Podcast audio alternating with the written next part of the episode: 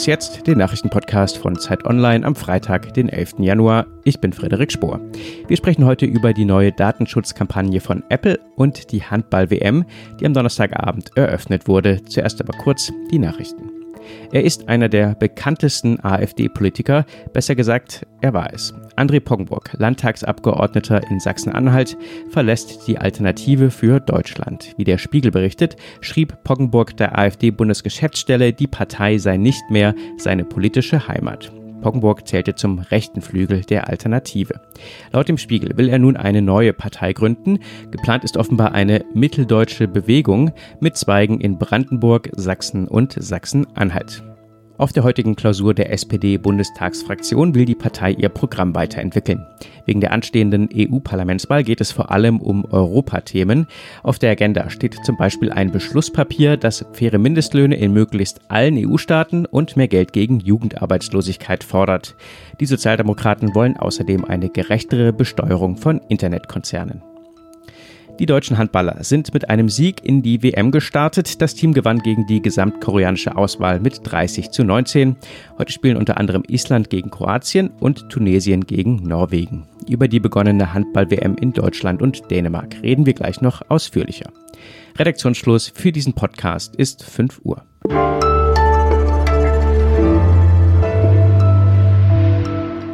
Ich bin Erika Zinger. Hallo und willkommen. Spätestens seit dem jüngsten Datenleak, von dem Ende vergangener Woche zahlreiche Politikerinnen und Politiker betroffen waren, wird wieder vermehrt über digitale Sicherheit debattiert in Deutschland. Zeitgleich inszeniert sich in den USA ein Unternehmen als großer Datenschützer. Um wen geht's? Um Apple. Zum Auftakt der Elektronikmesse CES in Las Vegas klebte das Unternehmen eine gigantische Werbetafel an ein Hotel, auf der es zu lesen What happens on your iPhone stays on your iPhone.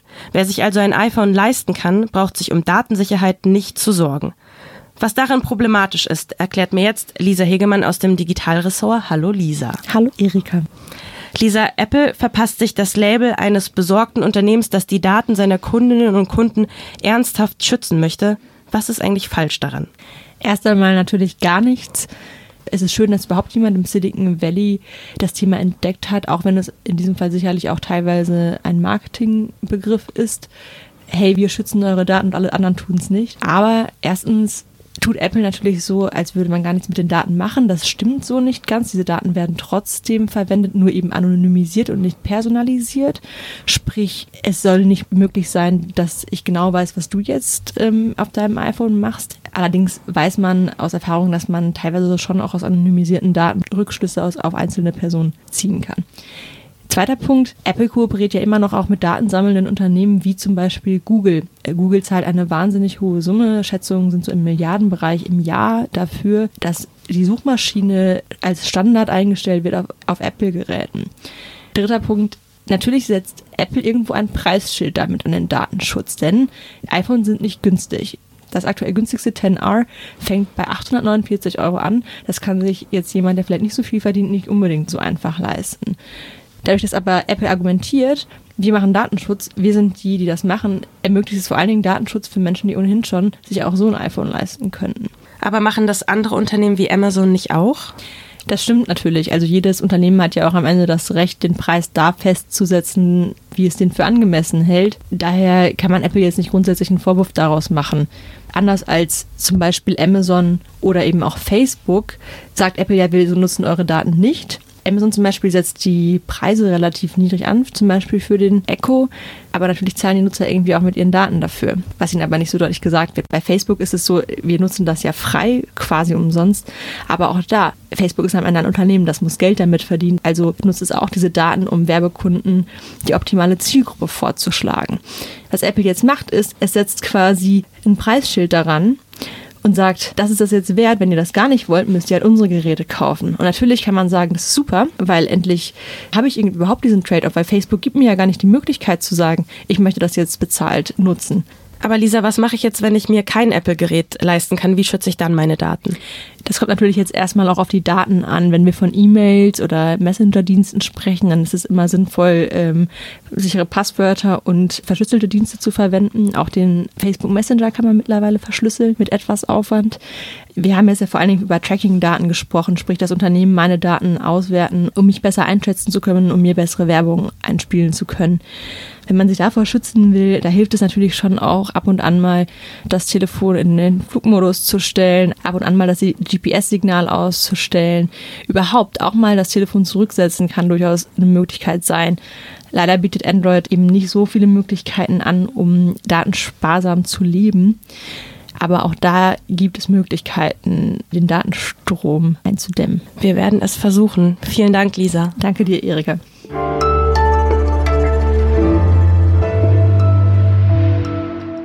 Und sonst so? Es ist 22.30 Uhr am Zoologischen Garten in Berlin. Ein Obdachloser will eine Fahrkarte für den Bus kaufen, um der Kälte zu entfliehen. Daraufhin entgegnet ihm der Busfahrer, komm lass, setz dich hinten rein, kannst bis Schichtende mitfahren. Gute Nacht. So geschehen vor einigen Tagen.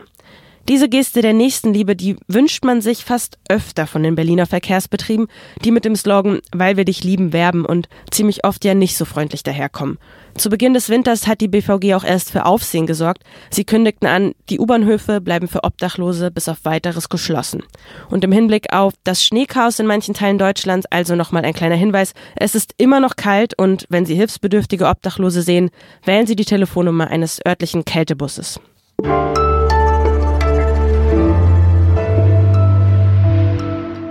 Sportlein und Hardcore-Fans streiten sich gerne mal darüber, was nun der bessere Sport sei, Handball oder Fußball. Die Sportprofis wissen aber natürlich, Handball ist mindestens genauso wichtig wie Fußball. Ganz egal, welcher Seite Sie angehören, am Donnerstagabend startete so oder so die Handball-WM der Männer. Die WM findet in diesem Jahr in Deutschland und in Dänemark statt und den Auftakt machten Deutschland und Korea. 95 hoffentlich spannende Spiele erwarten uns noch, aber Fabian Schiller weiß da mehr. Unser Was jetzt Podcast-Host und Sportredakteur bei Zeit Online, der für uns von der Handball-WM berichtet. Hallo Fabian. Hi, wir schauen mal, ob ich mehr weiß.